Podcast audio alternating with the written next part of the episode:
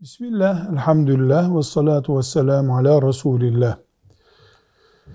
Resulullah sallallahu aleyhi ve sellem sağ omuzu üzerine avucunun içini çenesine koyarak uyurdu.